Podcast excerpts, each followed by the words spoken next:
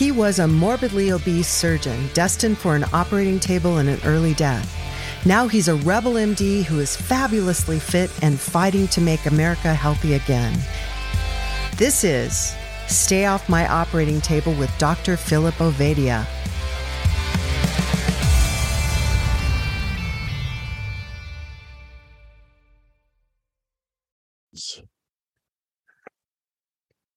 Hey, folks, it's the Stay Off My Operating Table podcast with Dr. Philip Ovadia. We are thrilled today, and I'm not Dr. Ovadia. Anybody who's listened to this show before knows I'm just Jack Heald, the talking hairdo who uh, asks silly questions. We are thrilled to be joined today by Kevin Stock. I think he's only the second dentist we've had. Is that right, Phil? No, no, no. He may be the first. I believe he's the first. Yeah, I don't think we've had a dentist on yet. So, so why have we got a tooth grinder on this show? That doesn't make any sense to me. Well, uh, as we're going to find out through this conversation, you know, uh, the mouth is really um, one of our interaction points with the outside world uh, in terms of what we put in it and um, how we start to process what we put in it. And it turns out that the mouth uh, can not only give us uh, great insight into our health, but is also a very important part of our health.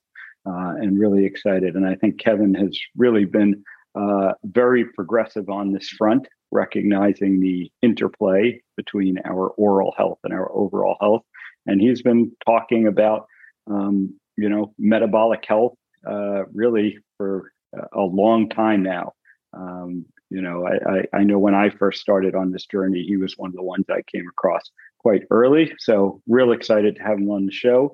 And uh, with that, uh, let me introduce Kevin Stock. And uh, Kevin, why don't you give our audience a little bit of your backstory? Sure. Well, thank you for having me on. Excited to chat. Uh, to keep the backstory, I guess, short, and we can dive in down any rabbit holes we want to go down. Uh, but like you said, I've been interested in metabolic health, really fitness for a very long time. I grew up, I was an overweight kid, and that's what was the impetus to me getting into the health field. And so I say I was interested in health and fitness since a very early age. It was really, I was interested in fitness early on. And so throughout high school is when uh, actually junior high is when I really dove in, started doing some really dumb nutrition experiments, uh, but started to figure things out. Okay, got... just give us an example. One dumb nutrition experience experiment. So, I I will say it was junior high, probably seventh or eighth grade, where I guess I would say I was smart enough to realize that like if I ate less and exercised more, I could lose weight. And so I went on this my this 333 plan where I was basically going to eat 300 calories for breakfast, 300 calories for lunch, 300 calories for dinner, and I was going to run 3 miles a day. And that is not a recommended nutrition or exercise plan as you can imagine. Uh, so that's just one of many many examples. Were you falling asleep in math class? Gosh, I just I I withered away pretty quickly, and I can imagine. And oh as you can I imagine, yeah, take you off track, but no, as say, you can imagine, you say dumb like, experiment, and I'm going to want to know what it is. Well, yeah, and I've done I've done it. T- I went through many more. I learned many of the lessons the hard way, unfortunately. you learn those lessons though, right? The ones that you, are learned the hard way. You, you seldom do. forget those. it's funny because I I was at uh uh, college roommate's wedding this past weekend, and we're of course reminiscing like on my stupid diet experiments that you know it went they went through high school, they went through college, and I'd say by the time I was in dental school is when I started to like really get a grip on things. But it, you know, I spent almost a decade doing some really dumb stuff. So, okay, I'm a marketer, so I think there's going to be a massive market for a book with a title something along the lines of dumb diet experiments I tried. it's a long yeah, book. at least a list, you know. Dumb experiment done well. I think uh, that might be a, a great topic. okay, back to the business at hand. Yeah, so I yeah, the long story short, I did these experiments in college. I would say is when I started like at least get the feel of things a little bit better. Um, I got a degree in chemistry and minors in biology and also a minor in business. Uh, and I really funneled all the really chemistry I wasn't interested in, but I could funnel through the lens of how can I use this biochem to, you know, build muscle and lose fat. And I went to dental school. That's another discussion, like how I decided on that. We could we could go down that uh, rabbit hole if desired. But in dental school, I really started to figure out the fitness compartment. I did a couple physique competitions, one in dental school, one after dental school, and I really kind of dialed that in. But I had not, while I figured out the fitness code, I was lacking the health and fitness code. And so the health part, that, that's that was the journey that took about another decade after that, where I now feel I, like I finally have both sides of the equation. Could I ask you, because yeah. because this is really counterintuitive now, and this is a serious question you were doing physique competition. I assume that means bodybuilding. Yeah. And yet, at least as I understand what you just said, you really weren't healthy. Yeah. So that okay. is would you, my big would you would you mind maybe expanding on that a little bit? Because because as a layman, my assumption, although it's although the, I know that bodybuilders are extreme, but my assumption has always been at least those guys are are pretty damn healthy. Healthy, right? Yeah. Well, that's so, my assumption. I think a lot of the confusion here is because in the United States, 70% of the population is either overweight or obese. So if this 70% of people lose weight, they are likely to get healthier. So that's going to confound just about all research right there. Uh, but what I have found, personal experience, as well, lots of personal examples actually, for myself, my family, uh, who doesn't necessarily struggle with weight issues, all kinds of health issues. So my dad's a perfect example. He's recently retired. He is 165 pounds. He golfs basically every day. He works out several times a week. You look at him, you're like, this is a healthy guy. But I, he's had all like when you when we talk about like chronic issues like he's had them all. He can't eat without taking pills. He recently had a cac scan which is really high. He's had the gallbladder taken out. He has kidney stones. He has he has the whole gamut. And so yes a lot of people think you just lose weight you get healthy but to me there is a that, that's it's true for a lot of people. They're overweight they're obese you lose weight you get healthier. Uh, but just focusing on body composition alone, I feel is short sighted. And there's certain doctors out there that I know they push everything. It's like, hey, just eat to satiety, you know, eat lots of like satiety per nutrition. There's like the PE diet. I love Dr. Ted Naiman, so I'm just picking on him a little bit. But whenever I hear him talking, he's always just talking body composition, body composition, body composition. I'm like, well, there is another side to this story. Like it's health and fitness. Yeah, and I think that's a great point. You know, one of the things that um, you know we've discussed some on this show, and, and you know I've certainly observed is you know it, there's a difference between being overweight and uh, metabolically unhealthy, and those two do usually go together. Uh, but what you need to do to correct that problem is different uh, than you know what someone who has always been fit, uh, you know, might do might get away with i often say. And so you know to a certain degree um, you know being very fit working out you know to high levels maybe some people would say excess levels can maybe start can cover up some of these sins in terms of the diet for a while uh, but we oftentimes see that it catches up with people. And you know uh, there are numerous examples of athletes you know high level athletes and then as they get older and they sort of cut back on their athletic, uh, you know, pursuits, it becomes obvious how unhealthy they are. Yeah, that's the other side of the coin where you can actually, for a time, outwork out a bad diet if you're young enough, active enough. and a lot of times that comes back and that, that creeps up on you. So uh, let's. Uh, I, I, would love to hear a little bit more about you know what uh, led you to dental school and uh, what the attraction was there. Sure. So I I have a brother. He's one year older than me. I have a couple other younger brothers as well. But my older brother was also in the health. He was. We have similar stories. He was overweight as well. We both kind of math science oriented. He was going the pre med route, and I was kind of in the same thing because I didn't really know what I, I was only interested in fitness, and I guess the natural thing was like pre med. Uh, and I worked for one of my really good friends. His dad's an internist. Uh, I worked for him for a summer. I shadowed a bunch of surgeons. Basically, everyone talked me out of going to medical school. They said, "Look, you don't want to work for insurance companies." And we had a family friend who was a dentist. He seemed to like enjoy the profession. Uh, and so I was like, you know, that's a good aside, like good hours, help people. Let's let's do that. Uh, now I have a different per- perception on choosing careers. Now I've gone through that, like choosing a career based on doing it. You you only have to do it a little bit of time. Like that's not the way I would choose a career. Now I would choose something like, hey, I really want to do a lot. I want to spend a lot of time in this area. Not oh, I only have to work 30, 40 hours a week. Uh, so, but that's what led me into the dental field, and that's not like all regret. I've, there's a, a lot of positives that have come out of that.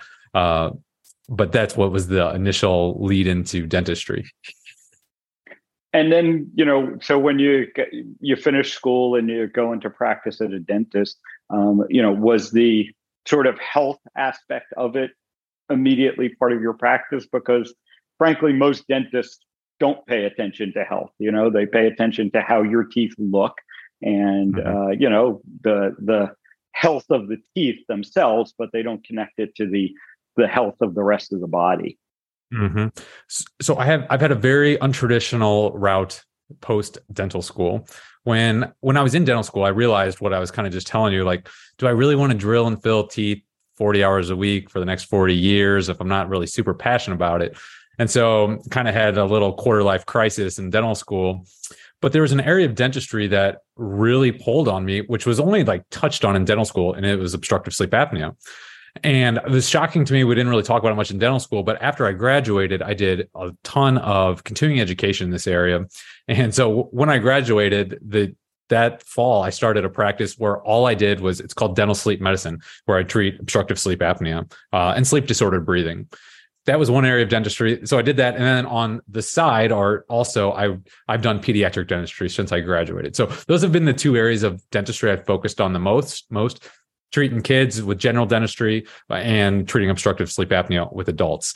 Uh, and the obstructive sleep apnea, you know, really grabbed me because it is directly related with what we're talking about: metabolic dysfunction, overweight, obesity, and dentists have a, I would say, a unique kind of offer for patients that you know we could go through we could we can go down that route. Definitely not right for everyone but it's a good option for a lot of people with sleep apnea so that's the areas of dentistry I've spent the most time in the sleep realm and the pediatric dentistry.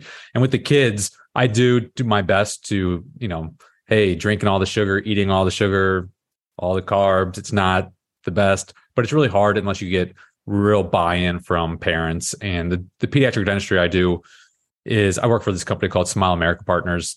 And they basically ship me around rural Missouri where there's no dentist and a lot of just Medicaid. And so I'm really seeing an under kind of lower socioeconomic underserved population that it's hard to get across the diet aspect uh, for a number of reasons. So, you know, we do the best we can, but yeah, diet is like the neglected part of, you know, I would say dentistry, but maybe just health in general. wow.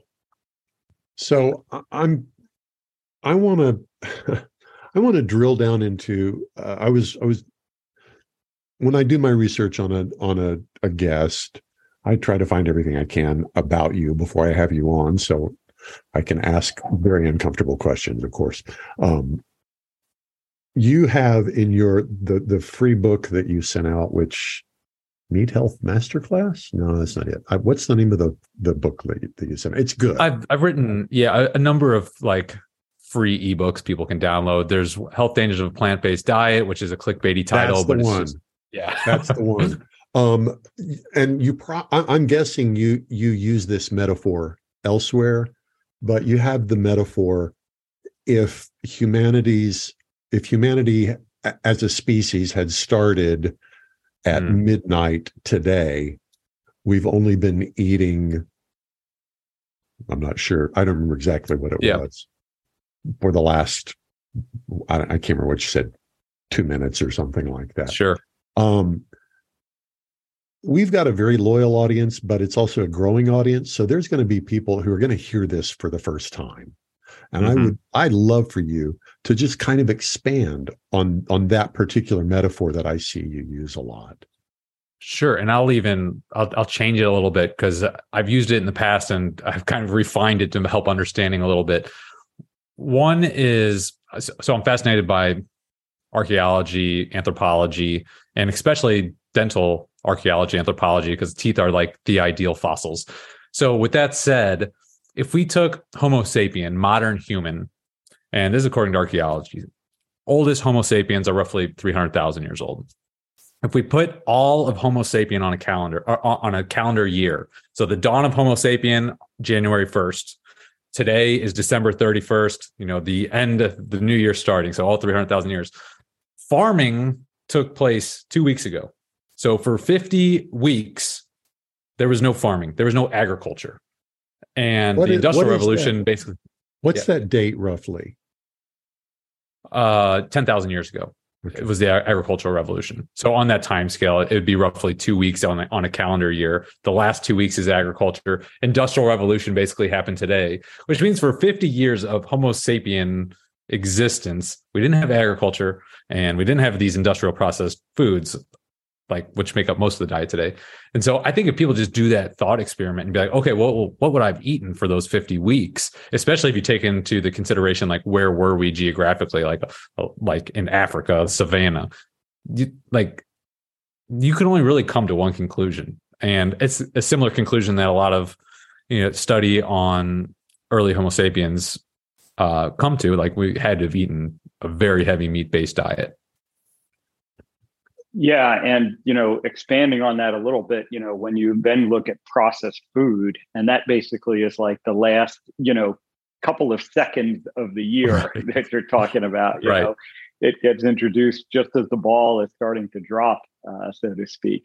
Um, and, and, again, the evidence is is that uh, you know during that last two weeks that we had farming, and then during those last few seconds that we had processed food, our health has clearly worsened. Um, and now we're really seeing the effect of that today, where, you know, for the first time in recorded history, lifespan uh, is actually decreasing. Uh, you know, so um, it's a it's a major concern. So, what have you what what what have you learned from the from the fossilized teeth of our ancient ancestors. What what's that fossil record show? And maybe sure, you need of, to explain what it means too. Sure. Lots of great work by all kinds of archaeologists. A notable one, Richard Klein, Stanford, very kind of renowned archaeologist. Uh, he's basically quoted as saying, early ho- Homo sapien skulls never seen one with malocclusion, basically never saw crooked teeth. And really, they highlight and other research highlights this fact that at the dawn of the agricultural revolution, which was two weeks ago on that example, is when we see a dramatic rise in caries, cavities in the teeth, caries, abscesses. And we see a slight increase in perhaps some malocclusion, but malocclusion takes off with the Industrial Revolution. And so malocclusion is crooked teeth. Crooked teeth. So basically, if you have kids these days, we almost expect all kids to have braces. And most people assume that's just hereditary when that is contrary to what we find in the archaeological record. It is very much environmental and there's probably some epigenetic components to it, which I would assume is probably true.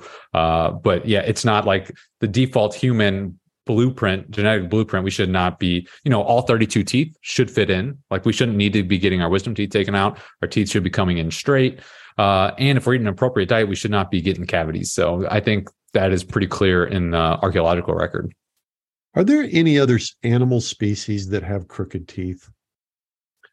just the ones we domesticate. Domesticated dogs. Uh, we'll get some.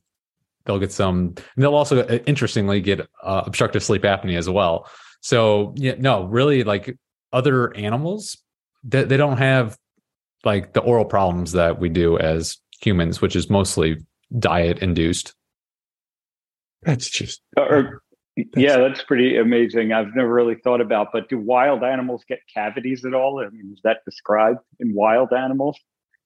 Very rarely. So it's it's a rare phenomenon, and so yeah, it, it is very interesting. You think about that, like you know, wild animals they don't get obese, they they don't get cavities, they don't get malocclusion. Like, what is going on here? But uh, but the ones we do domesticate, the ones we put in zoos and feed uh, other you know more modern man-made foods they do get these problems you know they get heart disease the, the gorillas get atherosclerosis uh, so yeah yeah so the, the first the first uh, season of this show was basically me asking dr ovadia about things that he said in his book and asking him to kind of reveal the dirty dark secrets of the medical establishment as he has seen it from the inside um, and he said, "I'm forgive me if I get your quotes wrong here, Phil, but the gist of it was in medical school they told him that half of what they're what he's taught in medical school is wrong. They just don't know which half, and we'll mm-hmm. figure it out." Um, and here he is, a couple of decades past medical school, and has learned a lot of the stuff that was wrong. So, with that as as kind of the the the intro, is there the same kind of situation in dental school? Have you stumbled into in school they told me this and I've since found out that was completely wrong. And if so, if you don't mind, what is that? Yeah, I I I think so. And not to like put blame on the dental industry or whatnot. I think they do the best they can because a lot of these problems are in the scheme of things new. So we introduced these new foods. We start getting malocclusion and now we need orthodontist like orthodontia is a few you know 100 years old a little bit older than 100 years old is like so in the realm of fields that's a pretty small field uh, like it hasn't been it hasn't existed for a long time but we create these new problems and we need to create solutions to them and in dentistry yes it's it's been an you know ongoing learning process uh, like what has come to light I'll say more recently is like, you know, maybe these amalgam fillings with mercury in them aren't so good. Maybe root canals could potentially not be the best solution. Uh, but I, I always go back and also play devil's advocate slash defender of the dental industry. Uh, in that, for example, if someone gets a cavity, well, we need to do something. so we have to do something and it's not going to be as good as your original tooth so like that's the default baseline. So we're all automatically going to have like cost and benefits. You can do nothing and it's going to likely get worse. So we have to do something. And so at the time you know amalgam was the best dental material uh, and we've had other things. Like for example if you don't do nothing you get you need a root canal. Okay there's pros and cons to that. But then if you want one of the solutions is take the tooth out, but then there's pros and cons to that, especially if you want to replace it with a dental implant, which, you know, now you're putting metal into the bone, pros and cons to that. So a lot of this is like, it's kind of like polypharmacy. Like you have a problem and then you try and fix, fix find a solution, but that solution has problems. So maybe you got to find another solution. Uh, and yeah, I, I think it's a constant learning process there there's going to be a very small subset of the of the audience that cares about the answer to this question and i'm in this small subset uh, what's the what's the metal that's used in an implant there's all kinds of metals they'll use titanium they'll use ceramics and so uh, yeah there's various kinds of metals they'll use a lot of them are titanium today but people who are more they're called biologic dentists who try the biologic dentists are kind of the parallel of functional medicine practitioners they try and do the holistic solutions. They'll use ceramics because metals uh, cause issues. okay. Yeah, maybe we can uh, get into the sort of controversial uh, area there about the uh, amalgam fillings. And, uh, you know, I don't know how much people in the audience may or may not be aware of this issue. Um, they were wi- they are widely used. I think they're still the most common filling done here in the U.S they've been banned in many countries, um, you know, outside the U.S. And there's a lot of controversy about the long-term impact of having these mercury basically uh, in your mouth, or uh, you know, uh, if you're talking about kids, you know, and young adults getting fillings, they might be in there for 60, 70 years. Uh, so, what's your take on that? The, so I will say the tide has turned and at least for example you know, the company I'm working for, we don't we don't use any amalgam. I think a lot of practices have stopped using amalgam. Uh, now there, so amalgam, like you said, has the mercury. And a common question people have is like, oh, I have amalgams. Should I get them taken out? But it's really important to recognize that the dentist taking those out I don't want to say they should be like a biologic dentist, but you can cause more harm taking that out than just leaving it in because of an acute mercury exposure. So it needs to be done properly. They need to use something known as a, rubber dam. They need to have proper uh, suction evacuation so you're not inhaling mercury vapors. Mm. Uh, ideally, you don't get cavities, but if you do, a lot of people have moved away from amalgam fillings and have used composites. Composites have their own problems. They leak more. They have BPA, uh, and so it, I, you know, once again, it's those pros and cons that we have to weigh. You know, most people go for composite fillings today when they, the, which are white colored. So there's aesthetic reasons for that as well. But, but yeah, in general, you don't want to have fillings. If you do, you get, you get a, you know, you get a amalgam. I would say a lot of people, depending on the situation, maybe leave them in. But if you're going to take them out, get them taken out by the right person uh, who's very careful, does it in the right way. Uh, but then there's also you just got to be conscientious of the other dental materials that you're putting foreign stuff that's going to be embedded in your mouth for uh, many many years. Uh, so you, I, you just got to be cognizant of the pros and cons. And I think a lot of the cons we still don't know. Kind of like we were talking about. There's 50 percent of these dental materials we'll learn in 50 years from now that's like, oh, we shouldn't have been using that composite material. We should have been using X Y Z. Yeah. So along those lines, what what should we be doing to prevent ourselves from getting cavities in the first place and needing these fillings? So, cavities are almost entirely caused by diet and specifically carbohydrates and sugar and sugar drinks play an especially large role in decay and so I I like to give an example of like what's the worst thing you can do? So people can kind of like backtrack to be like okay that is the worst thing so I can understand this in a continuum. And like the worst thing someone could do for their teeth as far or I should say the best way to get cavities is to drink sugar drinks. And the reason being is there's a study that shows 93% of sh- drinks that you go buy at a store whether it's sugar or not 93% of store bought drinks are acidic already. They have things like citric acid malic acid, phosphoric acid. They have these acids that are going to lower the pH of the oral environment.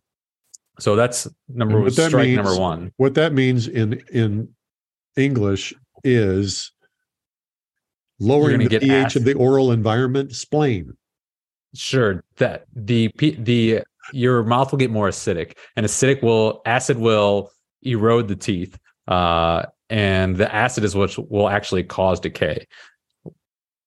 So you don't acid. So it ain't, you don't it want ain't actually the sugar, at least the sugar alone. It's the acid that's softening the enamel, I assume, and and creating an environment much more conducive to the stuff that eats away at your teeth. Am I am I in yes. the right neighborhood there? Right. So the acid in itself, let's say someone who's bulimic, for example, they will basically the acid from the stomach will come out into the teeth. That will cause erosion. It'll eat away at the enamel and it will make the teeth more prone to decay.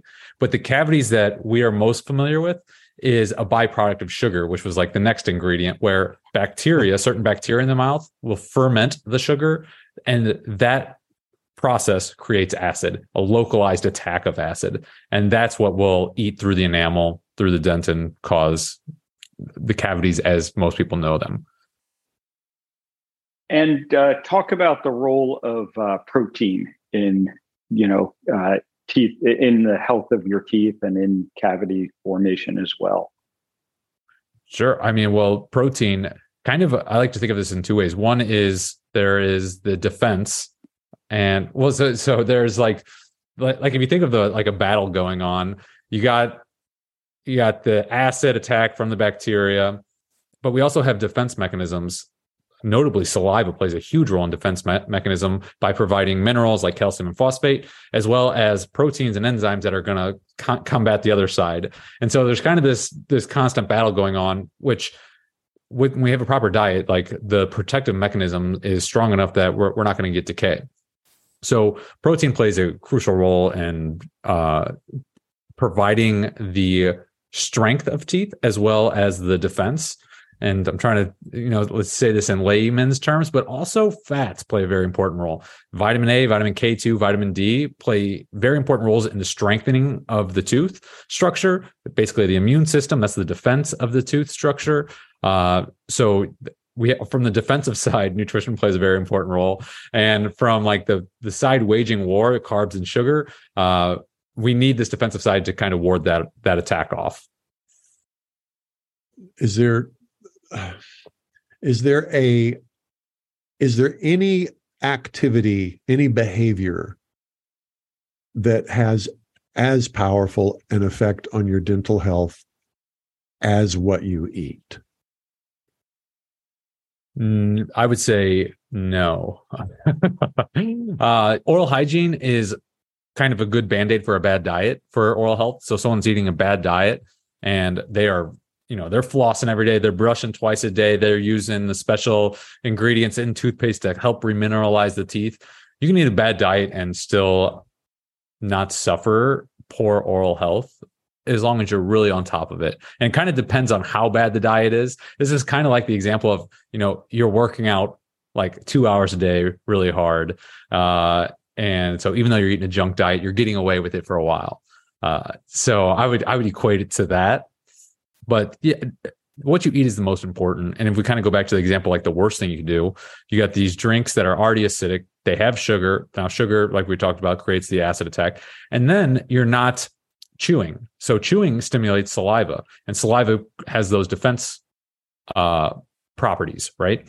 And most of standard American diet today is like soft mush. People like hardly they don't chew at all, basically, and so that's just an absolute recipe for disaster. And then the last worst thing about those uh, sugar drinks is what's kind of unique about decay is are this like this pH drop, like this acidic environment you get an attack, like for example, you drink a sip of Red Bull, you get a 22 minute acid attack on your teeth.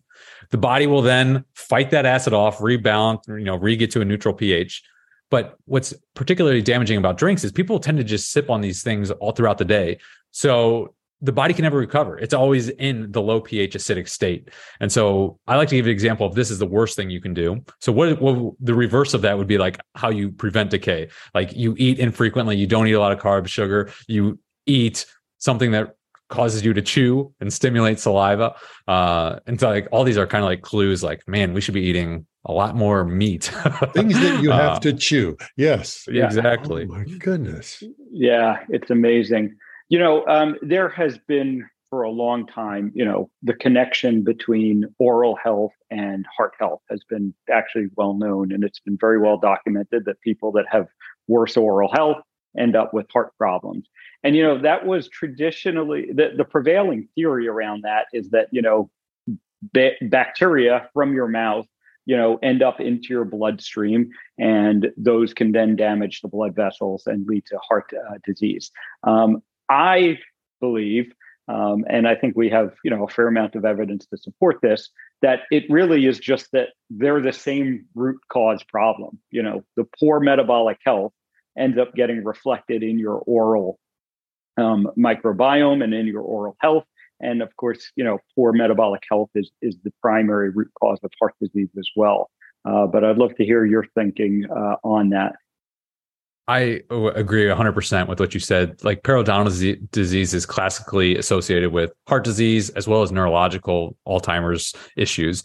And I think some people try and stretch that and say periodontal disease is causing heart disease and neurological conditions when you know I don't think it's causative I think it's correlative meaning these things have the same underlying root cause. It's a poor diet that causes damage to the mouth that is causing the same kind of metabolic damage that's impairing the heart as well as the brain. Uh, so I do think that is the root cause here for sure. Yeah, and it's very uh, interesting to see that connection. And you know, uh, one of the earliest pioneers, you know, in the sort of metabolic health space uh, was, of course, the dentist uh, Weston A. Price and you know his research uh, really you know, his research, which was from the 1920s, um, you know, set the groundwork for our understanding of metabolic health. And, you know, he saw it in the oral health as he was going around the world studying these, eh, you know, ancestral populations and seeing that once westernized food got introduced to them, they developed these oral health problems and developed the metabolic health problems that go along with it. Yep. I, I think he's some of the most fascinating research because it simply can't be replicated. Like you said, in the early 1900s was this unique time where all of a sudden we had this invention of airplanes, we had the camera, and we had the transition of these industrialized foods into these typical indig- indigenous diets. And so he was able to travel the world, five continents, you know, countless different tribes, and compare with photography indigenous diets where like they'd be in the same country, for example, like next door neighbors where they were eating their indigenous diets, but down the street there there was a street that connected them to uh, the modern processed foods, which were at his in his time notably lots of sugar and flours and he could just see like right then and there like this is like perfect epidemiological research mm-hmm. uh, the people that were eating the flours and the sugar uh, you know they got malocclusion they got decay and his seminal book nutrition and physical degeneration was like the oral cavity degeneration is directly associated to the physical degeneration that he saw in these people say that again Split uh, uh, the because I, w- I was thinking as you were talking so, what's the actual mechanism of screwed up teeth, uh, crooked teeth, cavities? What's what's really going on? And I think that's what you were. Uh, uh, you you gave evidence that the connection is there, but what's going on? Why is it that that eating screwy stuff makes our teeth crooked? So Weston Price's hypothesis, which I would probably add a little bit to it because of he I, his book is like 500 plus pages, uh, dense, and the main conclusion is these modern processed foods, notably sugar and flours, displaced highly nutritious foods, meats, mostly meats, animal-based foods, but also various uh, cultures had other things. They had dairy, they had some had rye, uh, but basically these nutrient poor foods displaced the healthy foods. And so basically, nu- uh, nutritional deficiencies were leading to decay, degeneration, et cetera, et cetera, et cetera. You know what's fascinating in his book, all 500 pages? This is the early, you know, 20th century. He does not once mention overweight or obesity. And yeah. Th- to me, that was striking. People that are eating all this sugar and all this flour, and he takes all these meticulous notes on these people, the their mouths, their physical structure. Like, wouldn't you mention like, oh, these people eating this are they have more body fat? But not once in the entire book does he mention that. And I think, you know, one thing that I, I made a video that Dr. Westman Price left out, which I don't think he left out intentionally, is just it wasn't there yet, where these modern processed vegetable oils. Those really didn't come into existence. Like Crisco was 1911, and it wasn't until really the mid 20th century where these vegetable oils started to take off, which I think play a prominent role in obesity. And so I think Dr. Westman Price noted the deficiency of vitamins, minerals, nutrition. Whereas today we I think we still have that to a large degree, but we also have this problem of abundance, this problem of excess consumption. And so we I think we have a double whammy problem today, whereas perhaps in the early 20th century is more like deficiencies. And today it's more deficiencies plus excess. I'm glad you brought that up because yeah. Um and I and I want to throw a question to both of you as as the resident layman here. Um I've I've been hearing about the evils of grains uh, with with Dr. Ovadia and and really for years before that, and had had observed in my own body if I don't eat grains, my digestion is better. That's just kind of my personal experience. And so when I heard grains vilified, it made sense to me. However, um, this doesn't make sense, and I want to hear you guys. I, I just I'd like to hear some some discussion about this. My oldest daughter lives in Switzerland. Um, I never thought she was overweight, but she moved to Switzerland and has gotten thin. I mean, she mm. looks she looks fabulous. Um, she's been there mm, 12 years, I guess. Um, her weekly diet, her husband makes, I think he makes seven loaves of bread every Saturday, and they eat this homemade bread. At least one at least one meal a day is bread and cheese. And apparently that's a mm-hmm. swiss thing. I don't know. She moved to switzerland from japan where she had run a marathon eat, eating a japanese diet and had lost weight and i thought she looked good but my gosh the weight fell off when she went to switzerland the diet she eats compared to what I thought problems were, it looks like she should be fat and uh, developing diabetes and have all kinds of inflammation. Not so. My speculation is whatever this bread is that they're eating, whatever the flour they're making it out of, it's got to be different than what what's happening over here. Could you guys talk about that. I'm, it's it's it's a puzzle to me. Sure, I think there's some. For first of all, like I like to look at historical precedent, uh, and there's been many, I'll say, carb-based, heavy starch eating societies that have no issues with diabetes. Chinese, uh, whatever you know, eat tons of rice. Chinese rice farmers. Uh, there's groups where they ate like reported like 90% of their calories from like sweet potatoes uh no obesity uh and so i do think i think this kind of gets to the vegetable oils i think is the primary driver of obesity but i do think sugars absolutely play a role to your point i do think there's also differences in American wheat and genetically modified? Are we doing something weird to it that is really causing problems? Uh, because even the gluten is different uh, chemically. Yeah. And so I do think that is a potential thing. Like most people experience, like you hear the stories, they experience the opposite of your daughter. They're fit yeah. wherever they are. They move to the United States, and you you just get fat. That's what happens when you move here. Uh, so I do think, like, so this is kind of almost brings everything full circle. We were talking about it may not be the healthiest diet. Like you can be fit, like not overweight and fat, but not be metabolically healthy. So I would say I would I would say that as a precursor. Uh, but at the same time, if she is eating, let's say just uh, I'll say more or less healthier carbs, and there's a we could talk a lot about that uh, because yeah, it, it, what what is packaged along with that carbohydrate, right? Yeah. Versus and, and she's also getting a lot of good nutrition, like a lot of healthy meats. You said cheese, dairy, so maybe she's get fine on the nutrition well, side. It's Switzerland. Yeah. They're pretty yeah. strict about what about what the government will allow to be grown and sold. So I think yeah. everything they eat is probably grown within just a few miles of their house.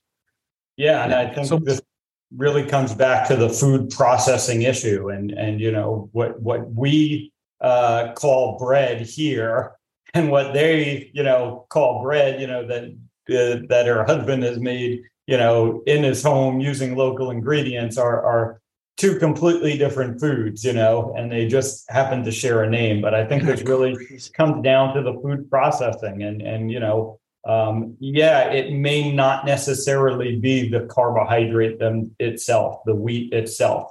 Um, but you know, you in, in the American diet, you can't separate um, you know, yeah. basically processed food from from carbohydrates and sugar. They're always together.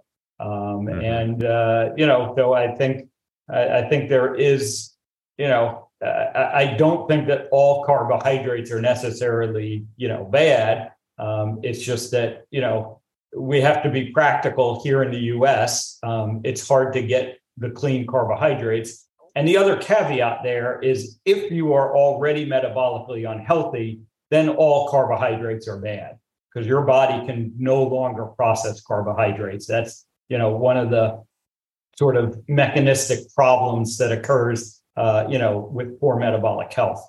So again, it's a different situation if you are already metabolically unhealthy.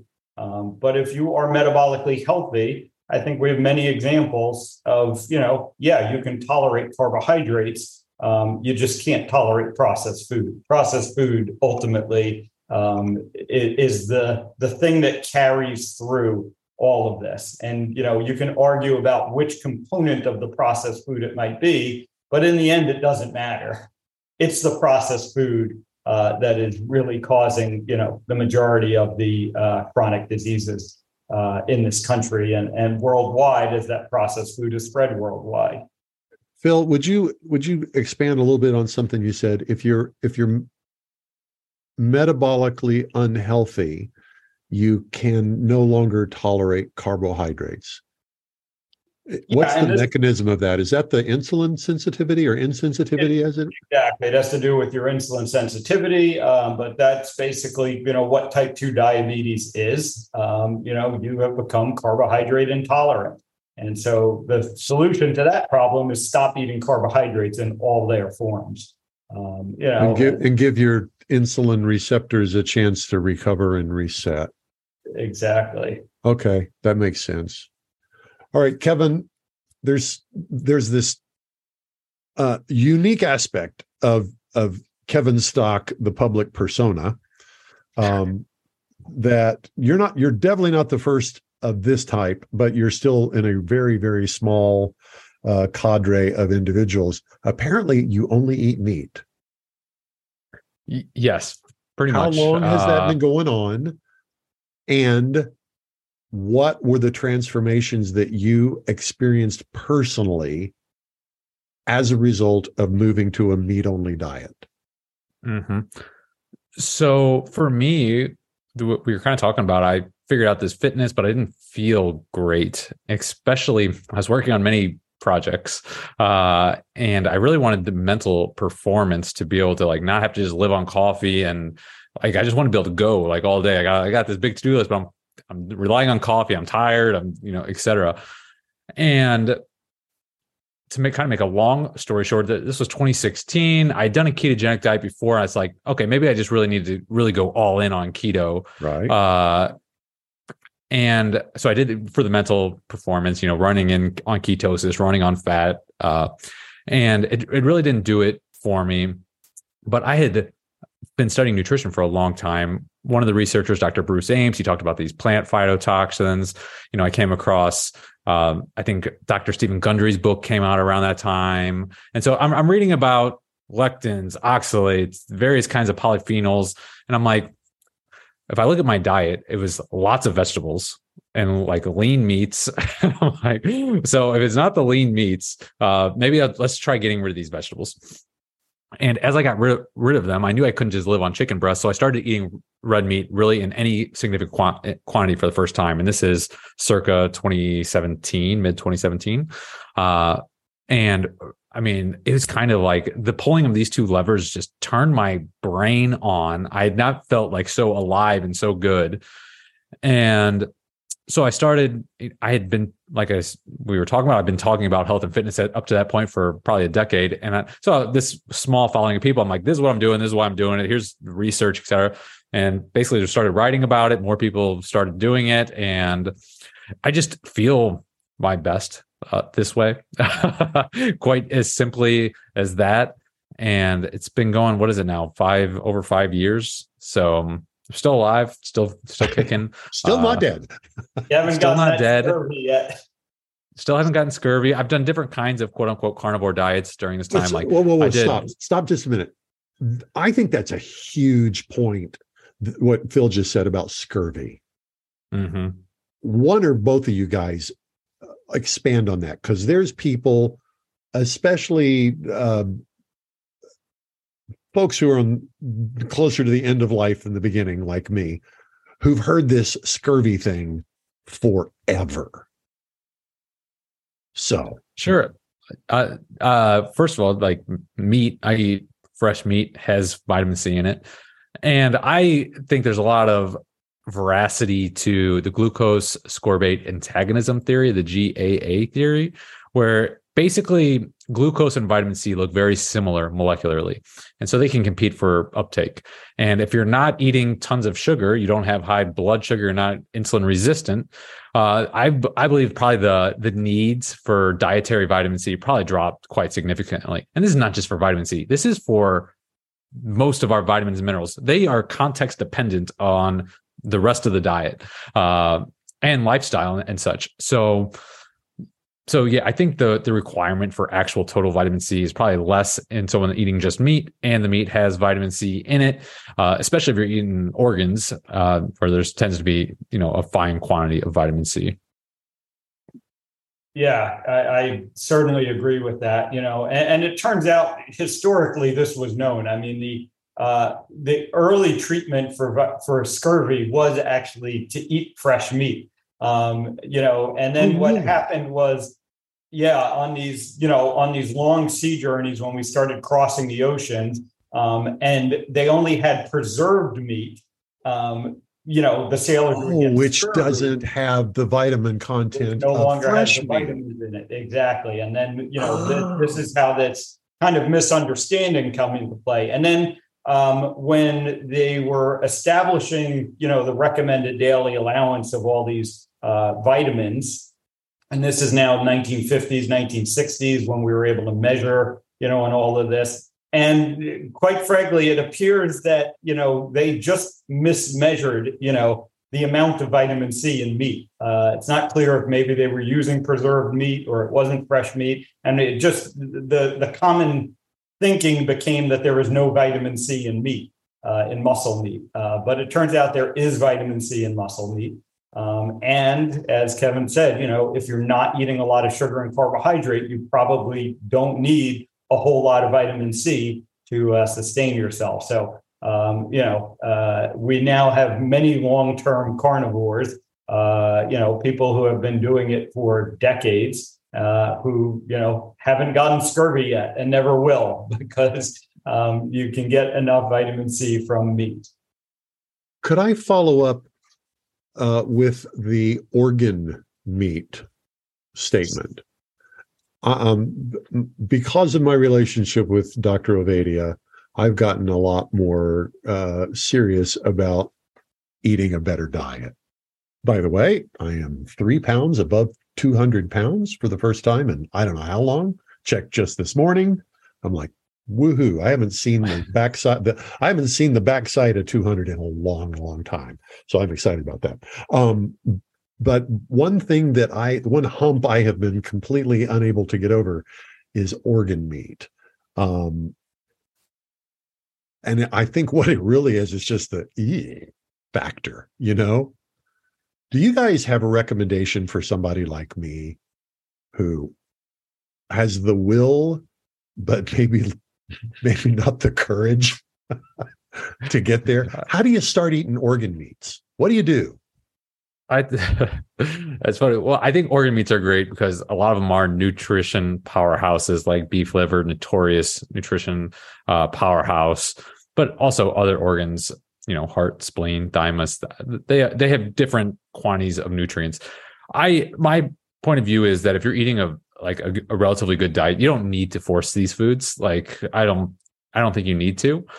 But if it is just something where it's like more of a mental thing, which I understand. For example, like I had beef tongue the other day, and when you when you get the beef tongue out, like I get I get my my beef from a from a farmer. I buy the whole cow, so I, I eat the whole thing. So this tongue, you look at it, it is visually, I'll just say, intimidating. But if I were to, you know, pull off a few of those outer layers, cook it up and serve it to you and not tell you that it was beef tongue, you would probably enjoy it. It tastes really good. So I do think there is this uh this mental hurdle like if you eat a heart like you know it kind of looks like a heart and there's vessels and and it, it could be intimidating but I, I i do think a lot of it is probably psychological some people just don't have a like don't like it like livers notably people just don't like it and i think if someone's eating a good diet like there's plenty plenty of examples of people not eating these organs that are just thriving on a carnivore diet. Uh, I personally, I wouldn't say I love them more than like a steak, but I also don't mind them, and so I prefer I just eat the whole animal. I don't like to waste food, uh, so that's kind of my thoughts around it. Yeah, I, I, would agree. I don't think they're necessarily essential. Um, for me, uh, probably you guys are going to get kicked out of the club for saying that. You know. Well, you know, there's there's two. Th- this is one of the battles that goes on in the carnivore yep. community. But um, uh, the best way I find to incorporate them is, you know, I, I, get blends of ground beef that have the organs in it, and uh, I think uh, you know I, I find that to be tolerable beef heart is probably you know one of the organs that I'll eat straight up. I, I actually enjoy that. Um, somewhat ironic, I guess, being a heart surgeon, but kind of it's kind of crazy. yeah, a little bit Hannibal Lecterish maybe, but uh, um, but uh, yeah, you know, so um, I, I, I, you know largely agree with what Kevin was saying that you know they're not essential, but you can always find ways to get them into the diet.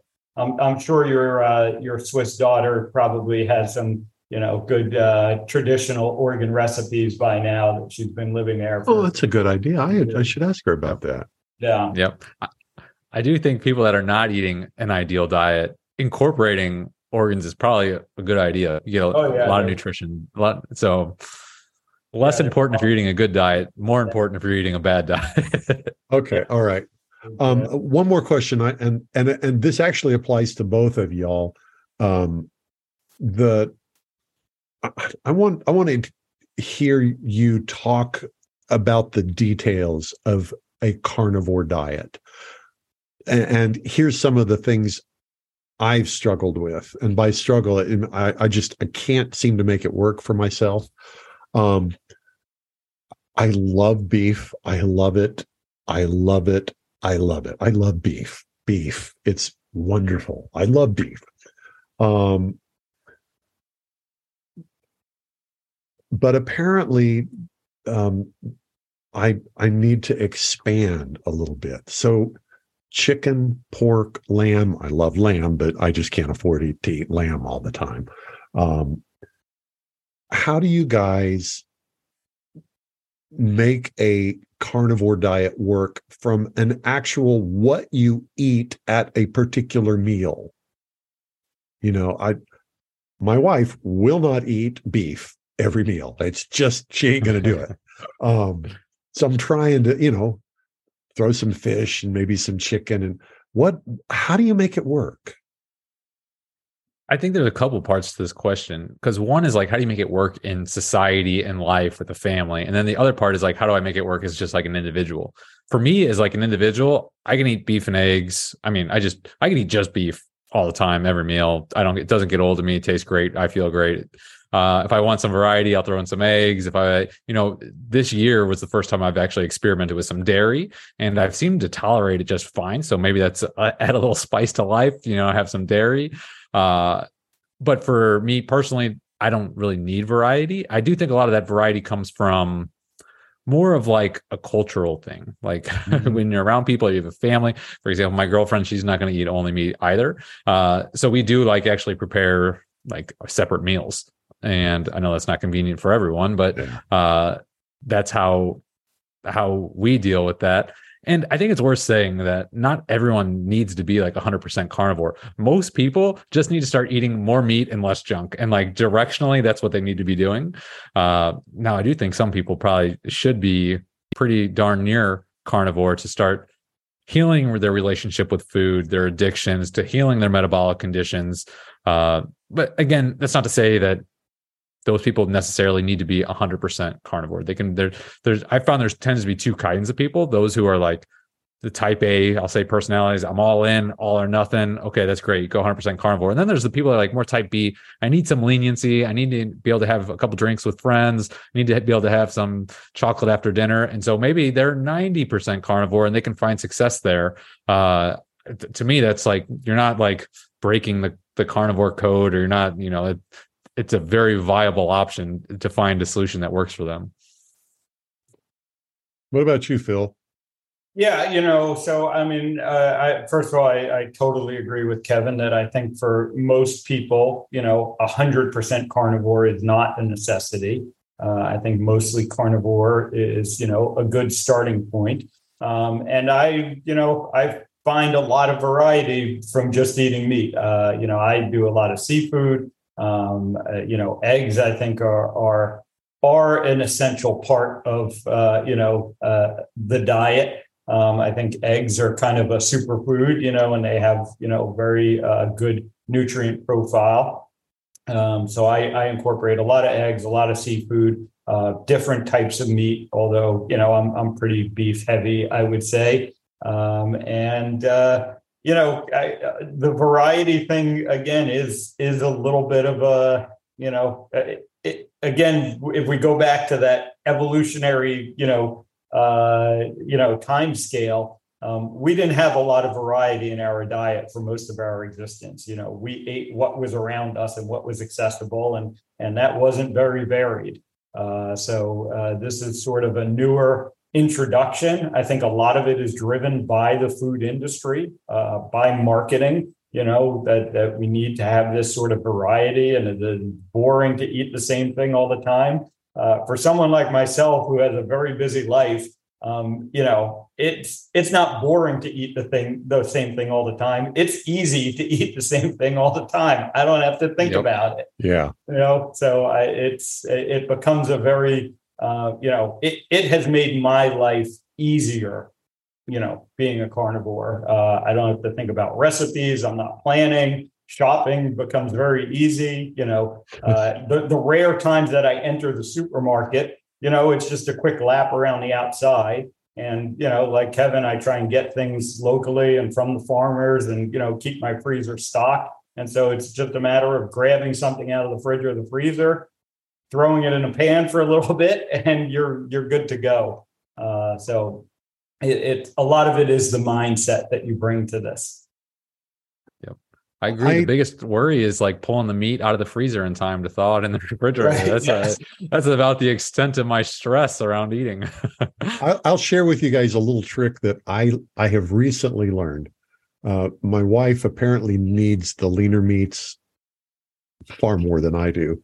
Um, and we've discovered Costco sells these uh, tilapia fillets that are individually flash frozen.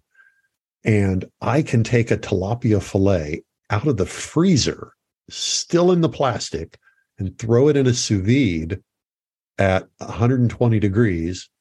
And in an hour, I've got this perfectly cooked from frozen. I mean, and with zero effort. Well, I got to take it out and throw it in. Um, and you know i i i found that i really really like that. Um all right i have uh, one comment before we close it up. Um i have been reading i've just finished reading a book that talks about um the world to come from a geopolitical perspective and i was fascinated to learn that everywhere except america because of how we grow chickens hmm chickens are an incredibly energy intensive type of meat that is wildly expensive both to produce and to buy because they do it the normal way hmm. which apparently us americans don't. The idea that chicken is essentially a uh, an economy meat exists only in america. I thought that was fascinating Mm-hmm. And I think Phil was the one who suggested that I, when I complained about how dry chicken meat is to me, he said, pour some olive oil on it. I've tried that. It makes a huge difference. I love it. Yeah. All right. Chicken is something else we have ruined here in the US, unfortunately. Uh, Kevin, you have a rather extensive uh, list of things you've got your fingers into. What is your favorite way to interact with the public, specifically Dr. Ovadia's listeners? You know, my favorite is it's kind of weird and old school. Is I write a newsletter every week and it goes out Saturday. It's called the Saturday Seven. It goes out Saturday at seven a.m.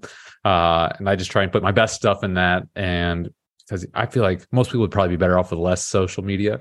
Uh, so I'm on all the social media platforms, but I, I concentrate it into a newsletter. That's that's what I that's what I do.